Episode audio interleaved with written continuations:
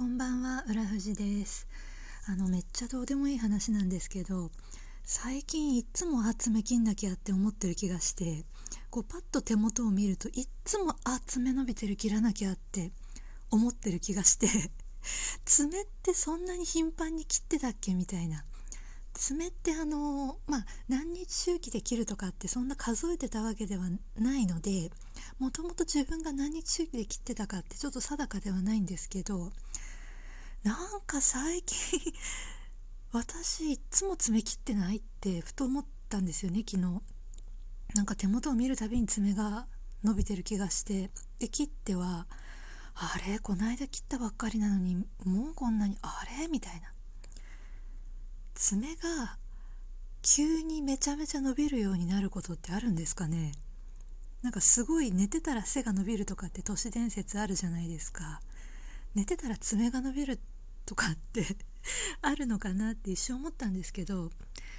でもなんとなく爪が伸びるのが早くなったんじゃなくて時が経つのが早くなってるんじゃないかってことに気がついてゾッとしたんですけどなんか例えばまあ2週間に1回爪を切ってたとして、まあ、今までは2週間ってこのくらいっていう体感だったものがこれまでの体感の3日くらいで2週間が過ぎてるんじゃないかと思って。そっちかなって。これが相対性理論みたいな。ちょっとわかんないですけど。いやと思ったらゾッとしてでもなんかそれありえるなと思って。あのー、今までは1日に寝る時間ってまあ大体夜寝て朝起きますから、まあ、短くて6時間、まあ、長くても8時間9時間とかじゃないですか。睡眠時間って。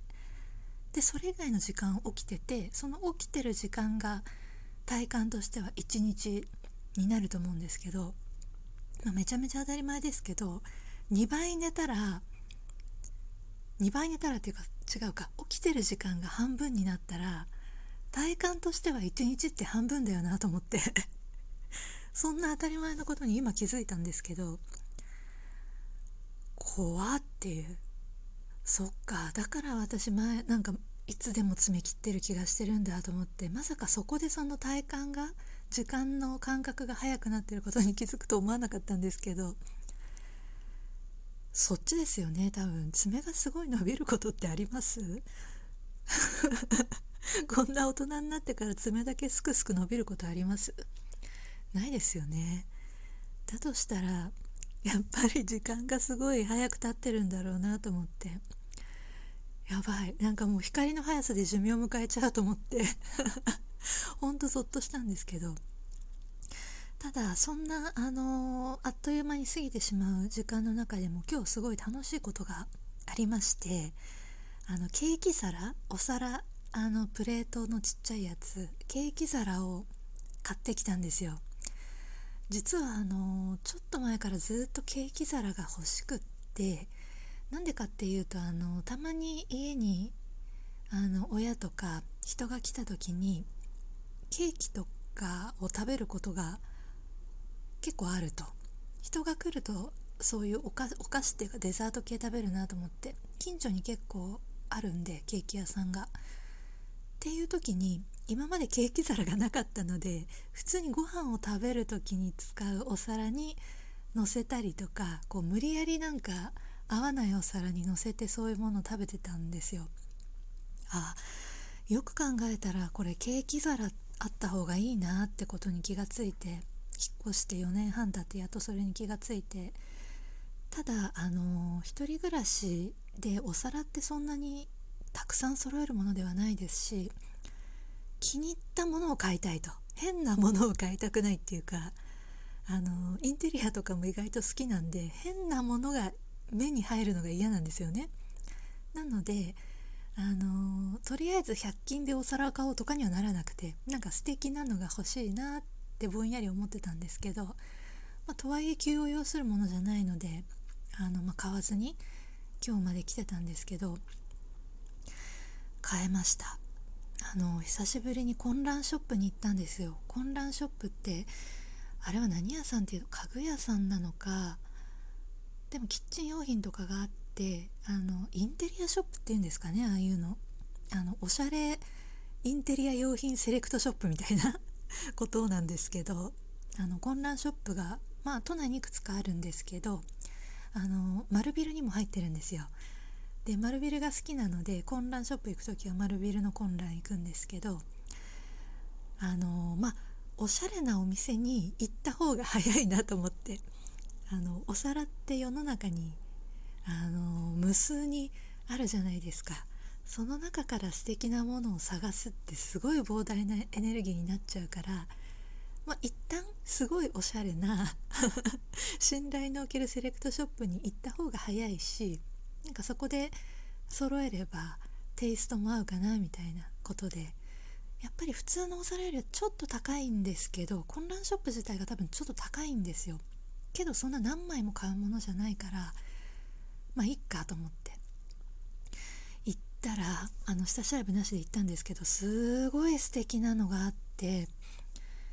あの白くてあの結構シンプルなプレーンな感じのお皿なんですけどちょっと周りに凹凸がついてるような